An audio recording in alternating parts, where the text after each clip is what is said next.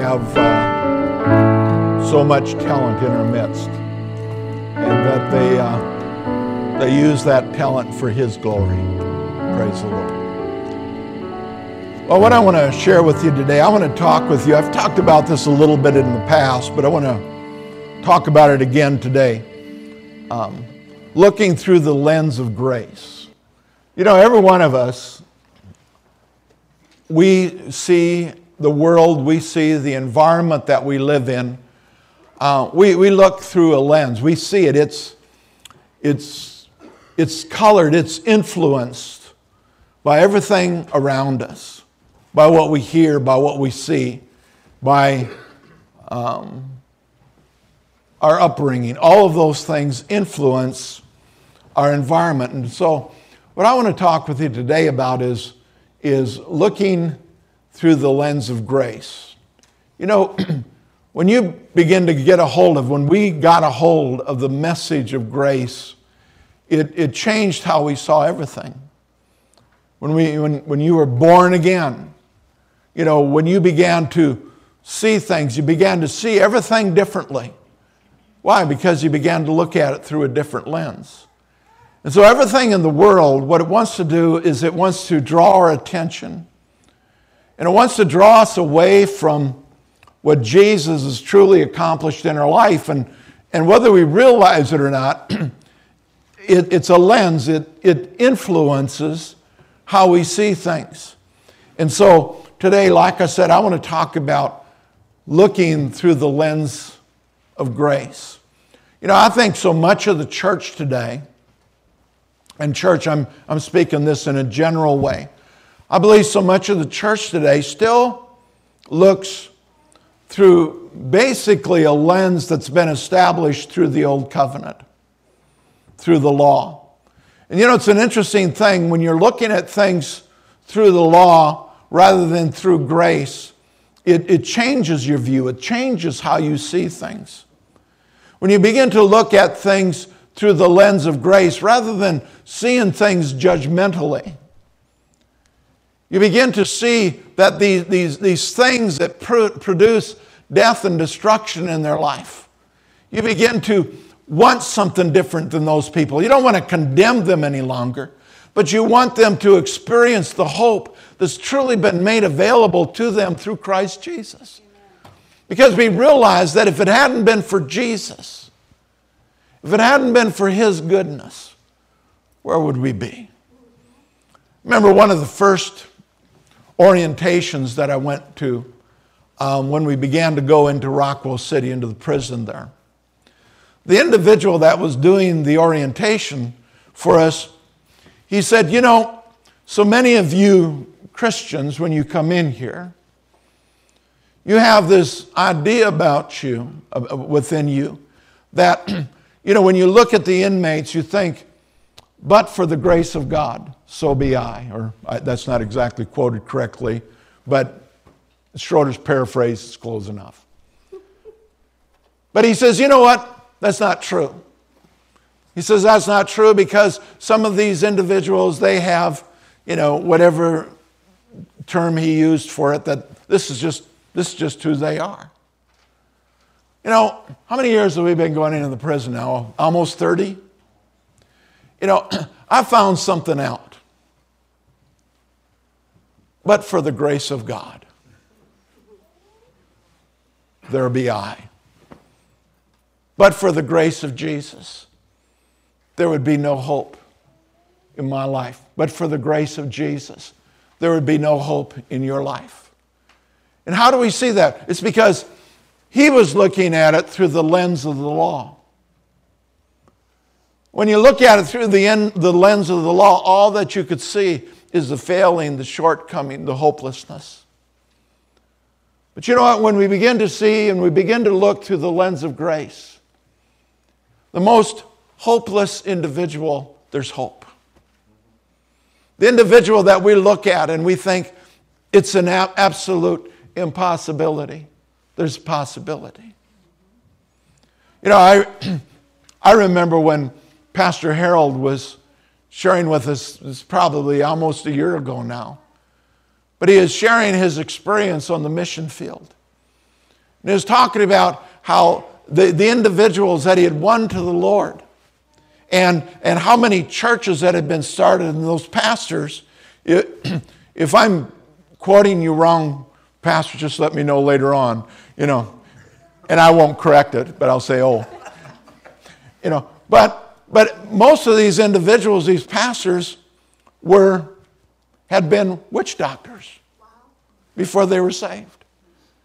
And you know what? The majority of the world, if you've ever watched um, National Geographics or any of those things, and they show those countries and, and the witch doctors and stuff that's going on there, you'd look at that and you'd say, it's hopeless. There's no way. But see, it was not hopeless. It was no way. There, there was a way because Pastor looked at him through the lens of grace. He realized the same Jesus that died for him is the same Jesus that died for them. And so we see how important it is that we see it this way because it gets rid of the hopelessness in our life. A lot of us, we look at our lives and we think, well, you know, this is my lot in life because this is what I've done, this is how I've lived, this is the consequences. But see, when we begin to, that's looking at it through the law of the, the, the, lens of the law because you're looking at it from the standpoint you, you deserve, you get what you deserve. I'm looking at it through the lens of grace. I don't get what I deserve. I don't want what I deserve. If I got what I deserve, that would be damnation, that would be hell. I don't want that. But because of Jesus, because of His grace, salvation has been made available to me. And so that's how I look to Him. That's how I see Him. And so, so many of the traditions that we see around us today, they're not based on the grace of God. They're based on the traditions of man. You know what? there's nothing wrong with tradition. I love tradition. But there's something wrong with wrong tradition. And the only thing that you can do with wrong tradition is repent of it, turn from it, and accept what Jesus has truly done for each and every one of us. Let's look at the Gospel of John. And we'll look at, want to look at two verses here John, the first chapter. I'm going to look at verse 14 and then I'm going to look at verse 17. Verses you're very familiar with. And the Word, speaking of Jesus, and the Word became flesh and dwelt among us. And we beheld his glory, the glory as the only begotten of the Father, full of grace and truth. you know, this scripture isn't talking about a theory, it isn't talking about some theme or Bible study. It's talking about a person. It's talking about Jesus. And it says that Jesus is full of it. He's full of grace and truth. And then the 17th verse it says, For the law was given through Moses. The law was given through a person. Was directed by the, by the Holy Spirit, by God. But the law was given through a person, Moses. But listen to this. But grace and truth came through Jesus Christ. And so we look at, we look at it through the lens of, of grace. We look at it through the lens of the Holy Spirit because if we don't look at it through that, we're not going to see things accurately. We're going to see things tinted by the old covenant, by the law. And we're not going to truly see what Jesus has done for us, what he's accomplished for us. Listen to me. I want us to know something. I want us to know that Jesus was enough. I want us to know that Jesus completed the works and that everything that Jesus did, he did for you and I, that we might be able to have abundant life. Grace is truth. It's important for us to recognize that. Paul talks about the, the message of grace, the salvation of grace, because it's the only way that it comes to us. Grace is truth because Jesus is truth. Let Jesus be true and every man a liar. Jesus is truth, and so we must be willing to recognize and receive and accept that truth and how we see it is so very, very important to us. In the Gospel of John, the eighth chapter, and in the 31st verse, it says, Then Jesus said to those Jews who believed him, If you abide in my word, you are my disciples indeed. And you shall know the truth, and the truth will make you free. The truth that you know will set you free. But notice what that truth must be based on. That truth must be based on the grace of God, of what Jesus has done for us. Because if that truth, what we declare, what we call truth, isn't based on the, on, on, the, on the truth of grace, we won't see it accurately. We won't see it properly. This whole book is truth. Amen. But you know, there's people that say, well, you can get the Bible to say whatever you want. Not if you rightly divide it. Not if you recognize the dispensation that you're living in, that you're living in the dispensation of grace, that Jesus conquered the enemy, that we're no longer, it's no longer based upon my performance, it's based on his performance. It's not what I've done, it's what Jesus has done. That's where our victory lies. That's where we get the abundant life. Listen to this in Romans 6 14. For sin shall not have dominion over you. For you are not under law, but under grace. Did you hear that? Let me read it again. Sin will not dominate you. Why? Because you're not under the law. Because you're under grace. Because under grace, you recognize that sin is defeated, that sin has no power over you.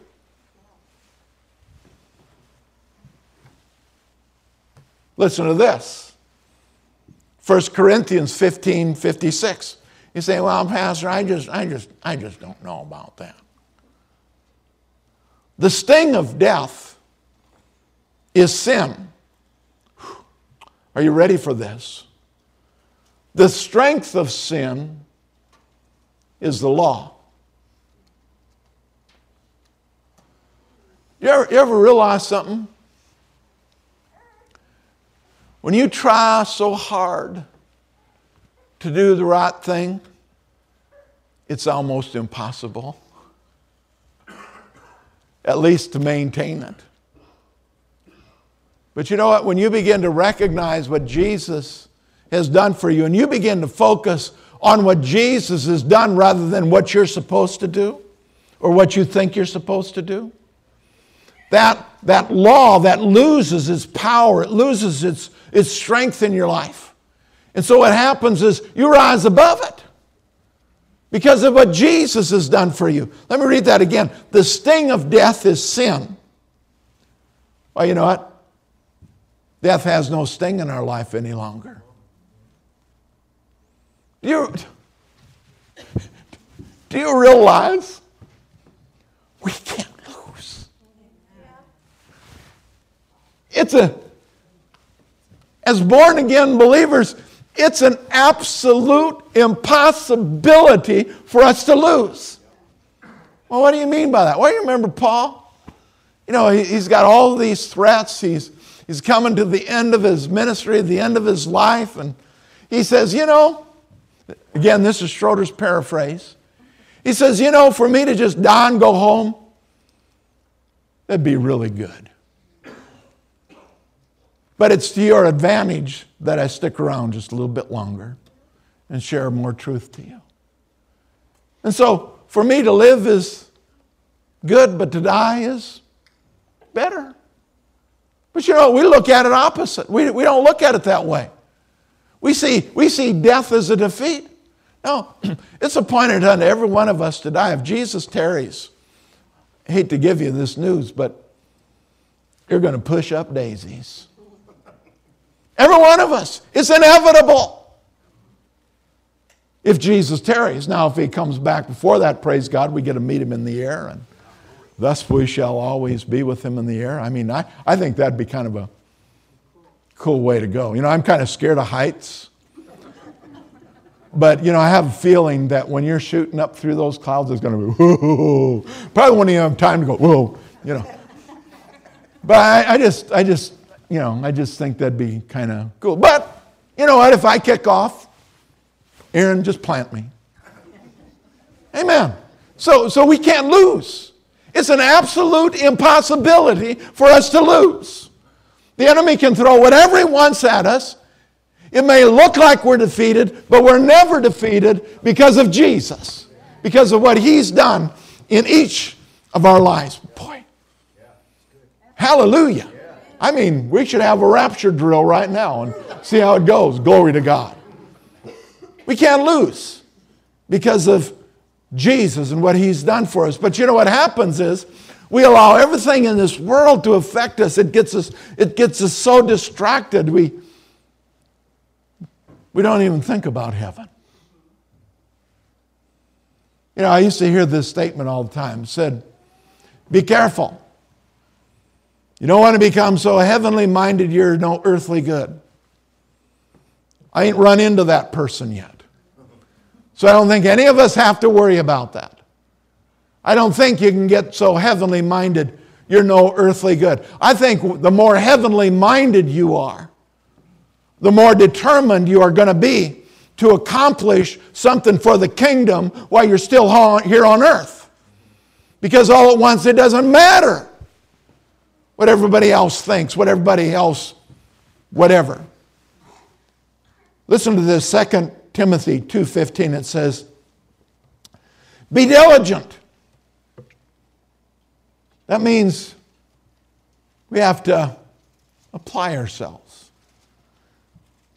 2 Timothy 2:15 Be diligent to present yourself to prove yourselves approved of God a workman a worker who does not need to be ashamed rightly dividing the word of truth rightly dividing it what does that mean that means knowing that we're in the dispensation of grace and now no longer under the dispensation of the law, recognizing what Jesus has done for us.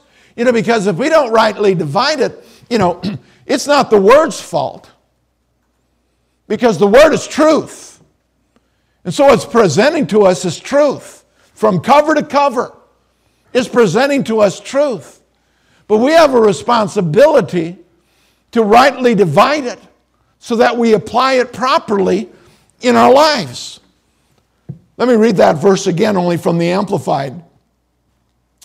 Study and be eager and do your utmost to present yourself to God approved, tested by trial, a workman who has not has no cause to be ashamed, correctly analyzing and accordingly dividing, rightly handling and skillfully teaching the word of truth. That's what we're to do with God's word. We're, we're to present it rightly. You know, um, as we all know, I'm going to be stepping down from this position at the end of the year. And so, for almost 40 years, there's one thing that's been a, a constant fear in my life. And don't pray for me to be free of it because I won't let go of it.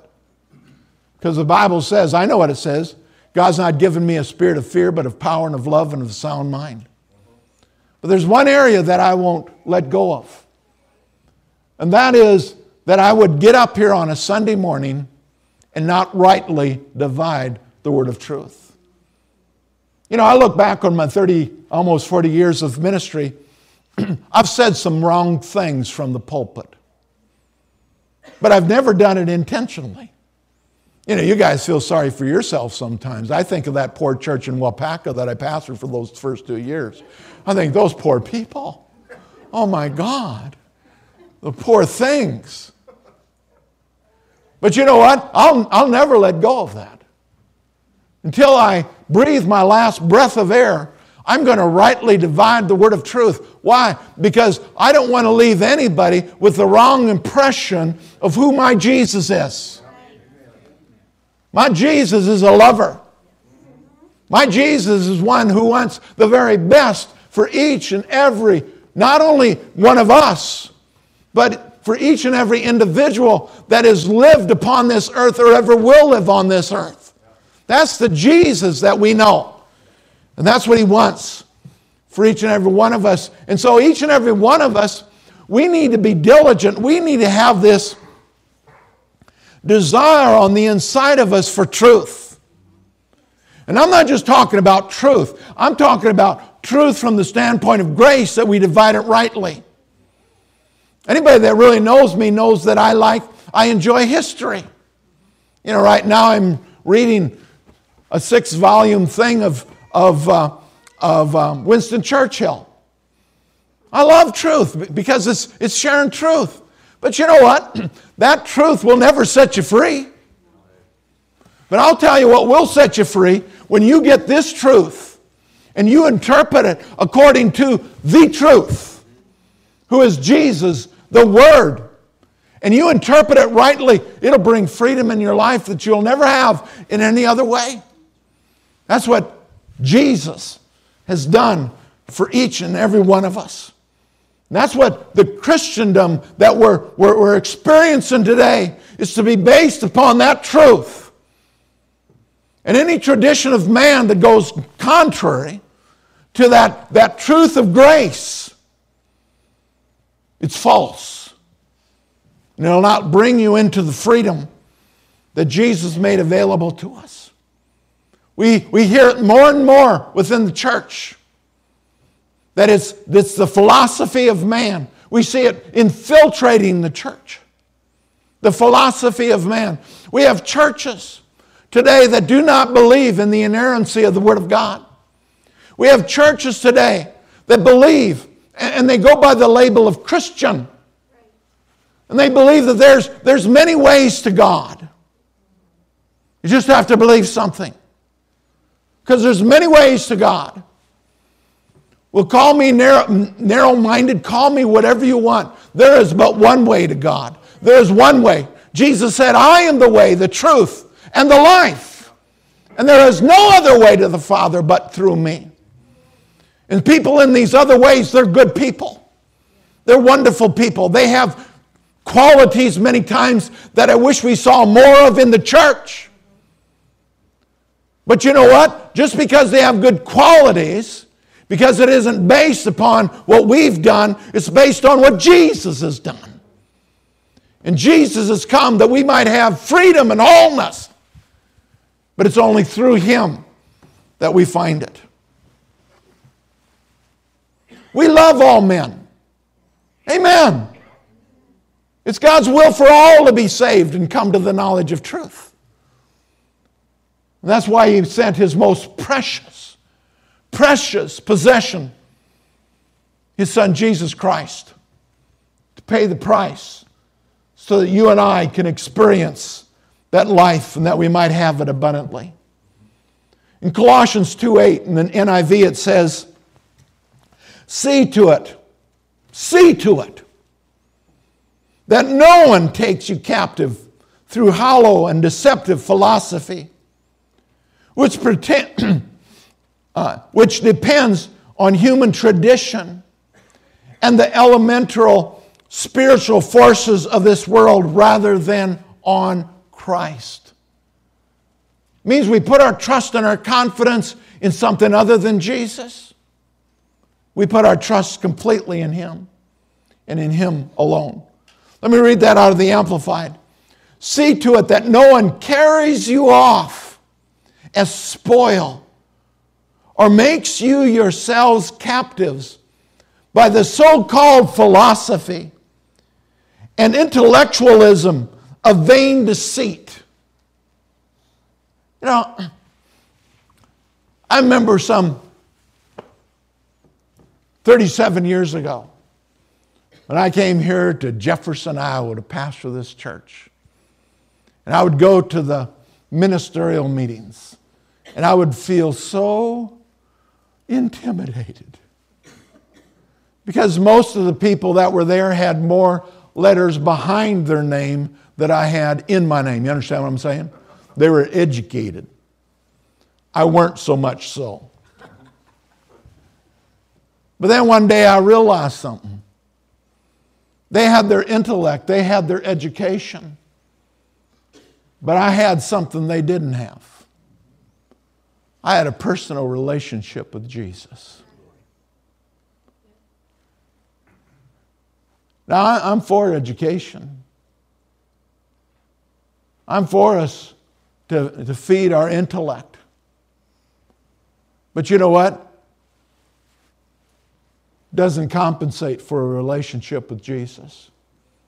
Because the other part of it is, is when you have a relationship with Jesus and you begin to interpret that scripture through that lens of grace everything that you see around you begins to change.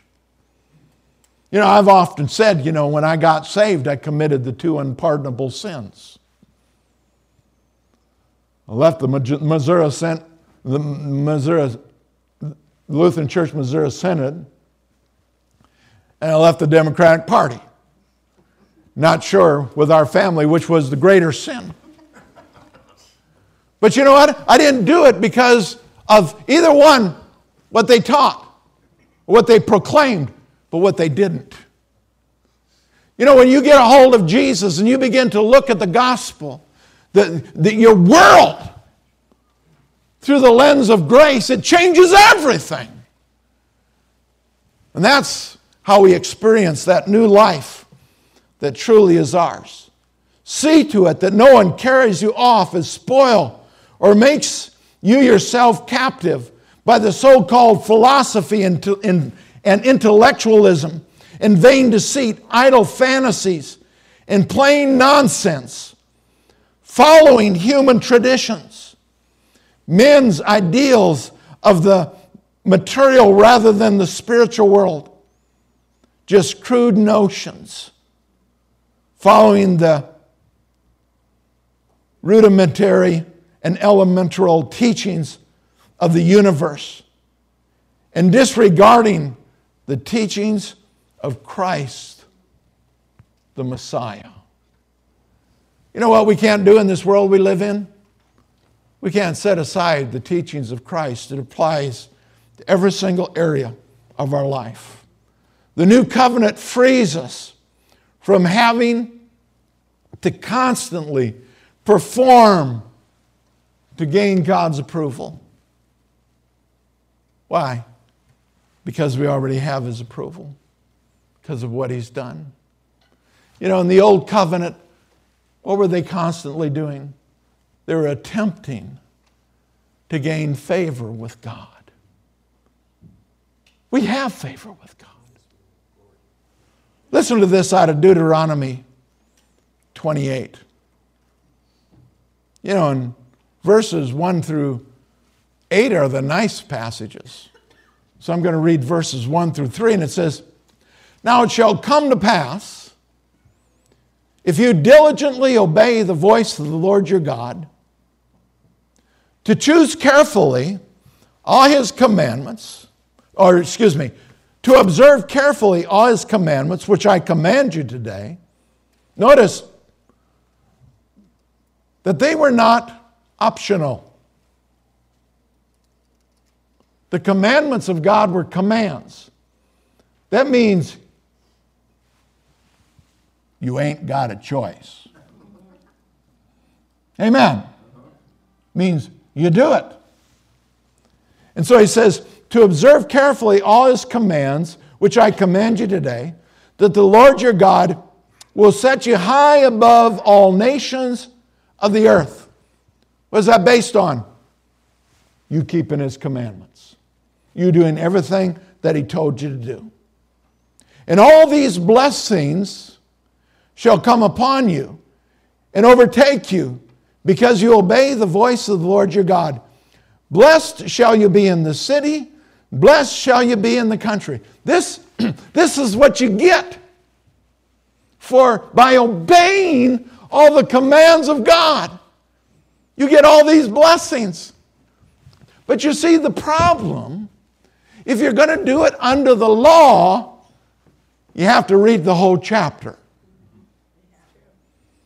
You can't just take out the first few verses of the chapter and say, Oh, praise the Lord, hallelujah, thank you, Jesus. I love that is not rightly dividing the word of truth. If you take the first part of the chapter, you got to go on and you got to look at the rest of it. We'll just suffer through one verse. But it shall come to pass if you do not obey the voice of the Lord your God to observe carefully all his commandments and his statutes, which I command you today, that all these curses will come upon you and overtake you. Well, Pastor Dave, that's not very that's not very encouraging. No, it's not. It wasn't very encouraging to them either. But I'll tell you what the encouraging part is. The encouraging part is that we're free from it. Well, you know, Pastor, I do pretty good. I do better than some. Well, James 2:10 says,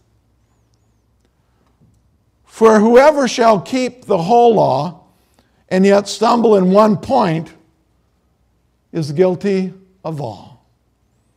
Well, you know, Pastor, at least I'm not an adulterer or a murderer. Well, have you ever gossiped? I won't, that's not for a show of hands. because my fear is that somebody won't raise their hand. And then I have to have a prayer line for liars. Or how about that? Well, I don't lie, Pastor. I mean, I've told a white lie. I, I think if you check it out in the scriptures. There's no white lie, black lie, pink lie, orange lie. I think it's lie. And so if you lied, and guess what? A lot of you are stretching the truth. I caught a fish. You ain't perfect. None of us are. But it says if we're guilty in one point, we're guilty of it all. If we were under the law, every one of us in this room is an adulterer, a murderer, a fornicator, whatever your pet judgment is, you're guilty of it yourself. Because if we're guilty of one, we're guilty of all. But you know what? We're not. We're not.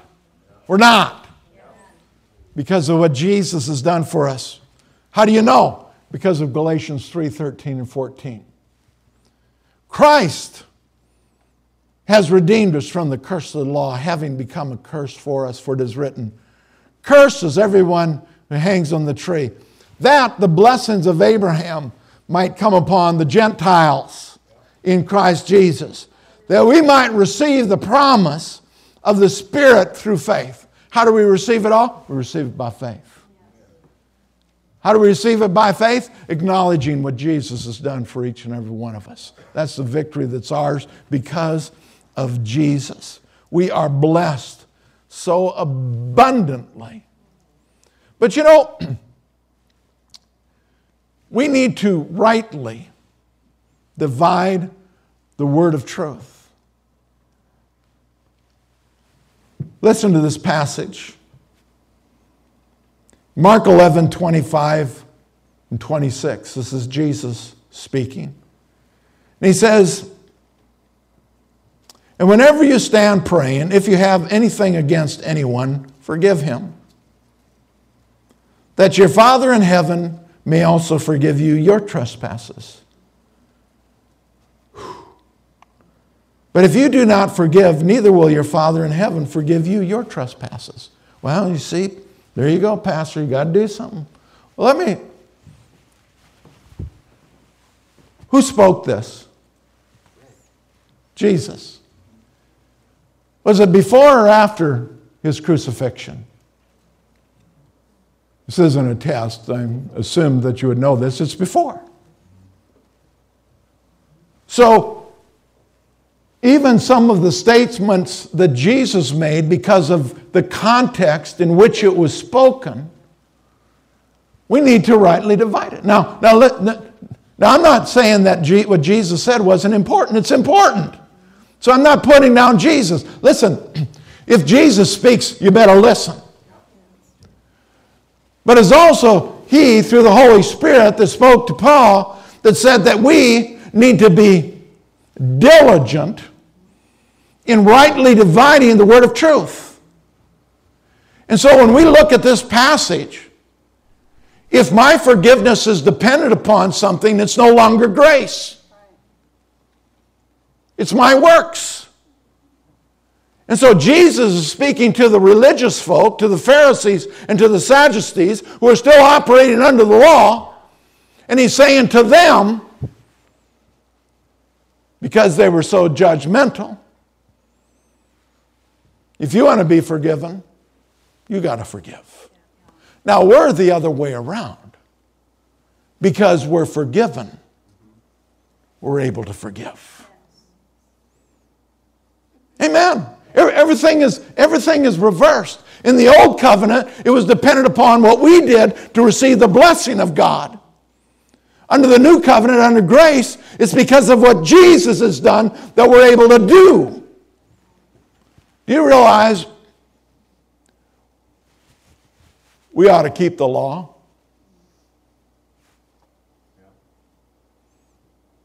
But we keep the law because it's written in our hearts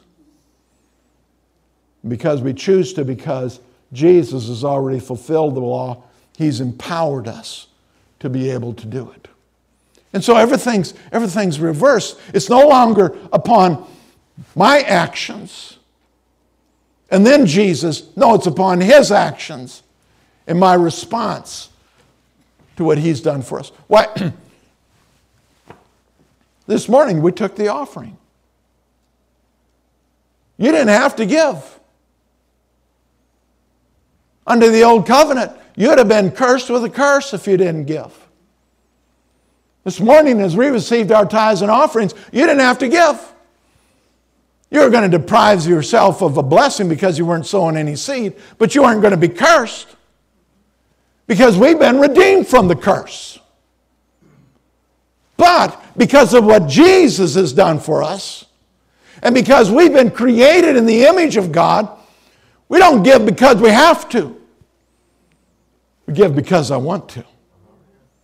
Amen. You know what? Under the old covenant, if, you know, of course, we wouldn't have been here today, We'd have been here yesterday. But under the old covenant, if you wouldn't have come to church,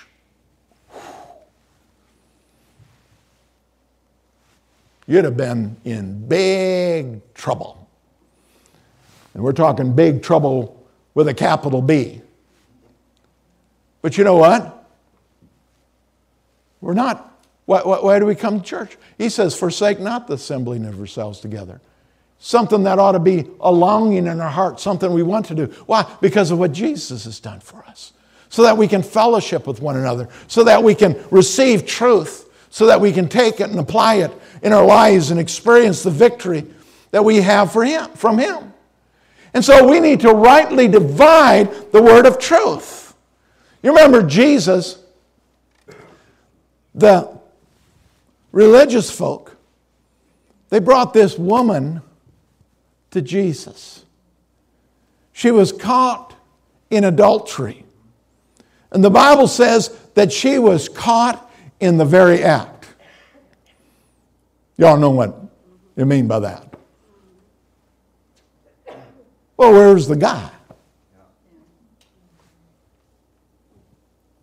I mean, it was just as wrong for him as it was for her. But where's the guy? We don't, we don't see him, you know. It was just the woman. What did Jesus do? Jesus, grace. Jesus knelt down, he's rotting in sand, and they said, So, uh, what should be done uh, with this woman? Because she was caught in adultery in the very act. Jesus just continues, looks up, says, He without sin, notice it was all he, he without sin cast the first stone. Now we're in the context of adultery here. It's a sin that we're talking about. And one by one, every one of them left. And after everybody is gone, Jesus says, Where are your accusers? And she says, They've, they've all left. They're not accusing me. What did Jesus say? He says, Neither do I. Go in peace and sin no more. She had encountered Jesus. Of course, she wasn't born again yet because it was before his death, burial, and resurrection. But Jesus didn't condemn her. What he gave us was a foreshadow, what's available to each and every one of us as born again believers. We've messed up. And thank God for the law. People say, oh, Pastor, you just don't like the law. I love the law. Don't ever tell me that I don't love the law. I love the law. The Apostle Paul said, if it hadn't been for the law, I wouldn't have known that I was, I was coveting. It was through the law that I knew that I coveted and that I needed a Savior. It was through the law that I knew the shortcomings in my life. Didn't take that much of it to reveal it to me either, but it was through the law. And that law revealed to me that I needed a Savior, that I couldn't do it without a Savior who is Jesus. And so that law fulfilled its purpose in my life. And it brought me to Jesus that I yielded to Him and recognized I needed a Savior and I was born again. And now, on the inside of me, is everything that I need to fulfill the law, not by looking at the letter, but by listening to my spirit that is in tune with the Holy Spirit that will never lead me to sin. Well, Pastor, you're saying you don't ever sin. I'm not saying that. Because I haven't mastered following the leading of the Holy Spirit 100%. But let me tell you something. When I listen to the Holy Spirit, I don't sin. When I allow Him to guide and direct my life, I don't sin, and neither do you.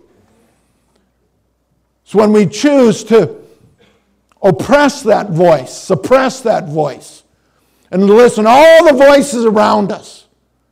When we begin to look through the lens of what the media tells us or whatever tells us, that's when it all begins to change. But not when we listen to the Holy Spirit. Ephesians 4:32 it says, "Be kind to one another, tender-hearted, forgiving one another, even as God in Christ forgave you." How do we forgive? We forgive as Christ forgave us. He's the example, He's the one that we look to. Somebody tells you you got to do it, it's tough. But when somebody gives you the way, he puts something on the inside of you that makes you want to.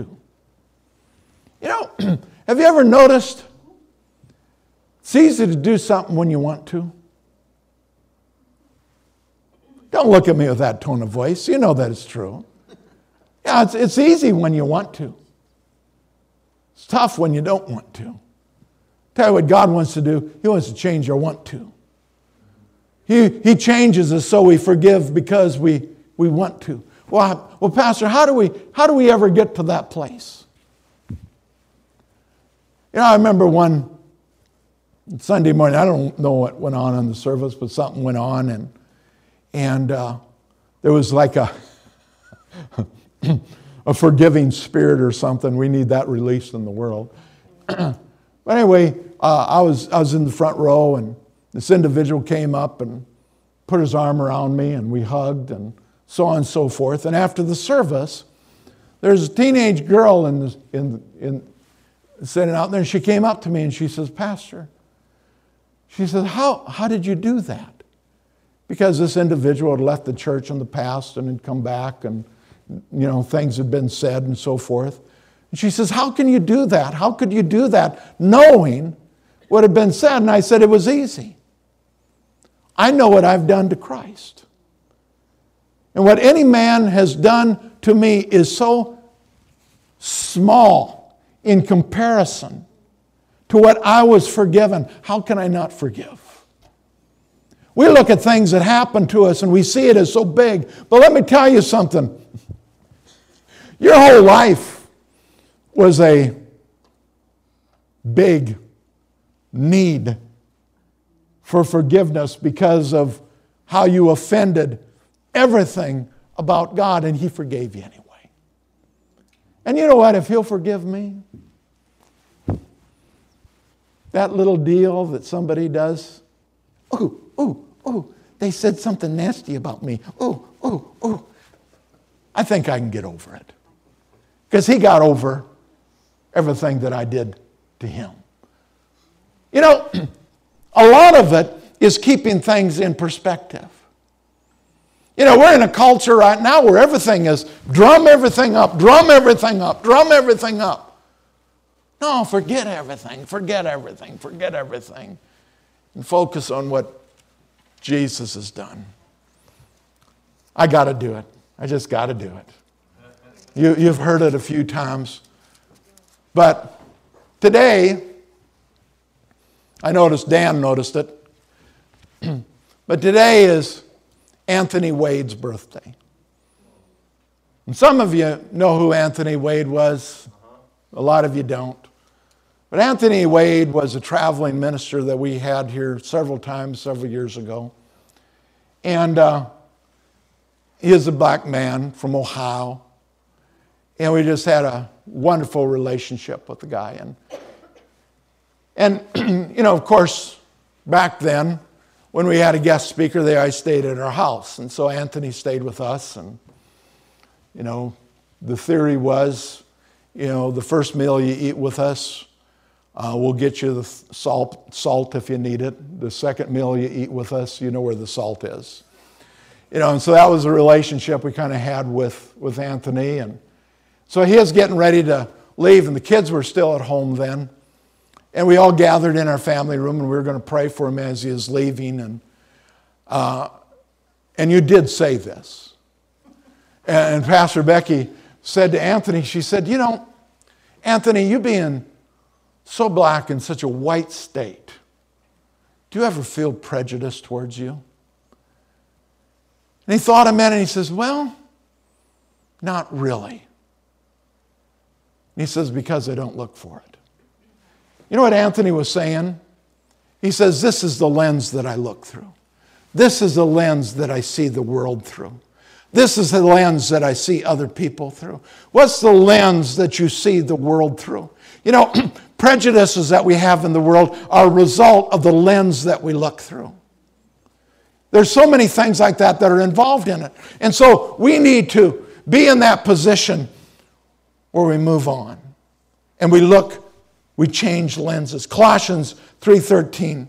It says bearing with one, bearing with one another and forgiving one another. Even anyone if anyone has complaint against another, even as Christ forgave you, so also do. Just as everybody else, you know, just as Christ forgave me, we need to forgive. It's a lens, rightly interpreting the Word of God. In Matthew 19, 16 and 17, it says, Now behold, one came and said to him, Good teacher, what good thing shall I do that I may have eternal life. And he said to him, Why do you call me good? No one is good but one, that is God. There's only one that's good, and that's God. But if you want to enter into life, keep the commandments. Again, Jesus is speaking to, he's answering a question to somebody who's operating under the law. How do we enter into the kingdom? Through the grace of Jesus. What Jesus has done for us. And I want to share this passage with you because it's key. It's Acts 16 30 and 31.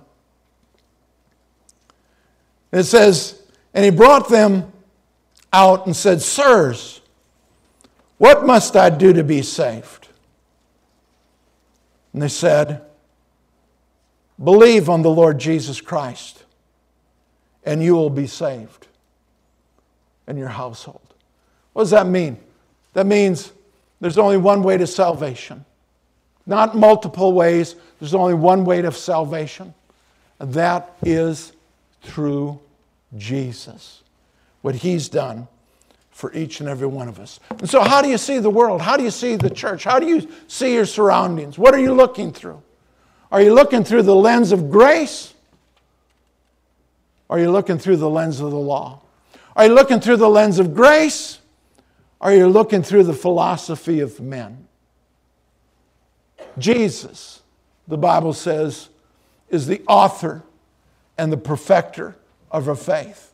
Whatever is lacking, whatever is needful in our life, where do we find it?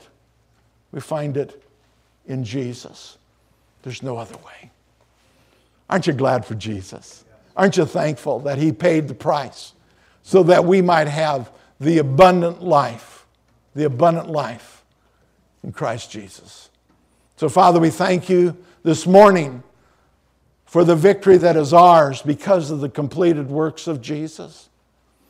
And Father, where we've not accurately divided the word of truth, Father, speak to our hearts and by your precious Holy Spirit, guide and direct us into all truth, that we might walk in the fullness of what you've made available to us, and that we might be truly equipped to be loved, thereby being able to love others.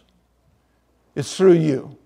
It's not through our efforts, through you. And so we thank you and we give you praise in the precious name of Jesus. Amen.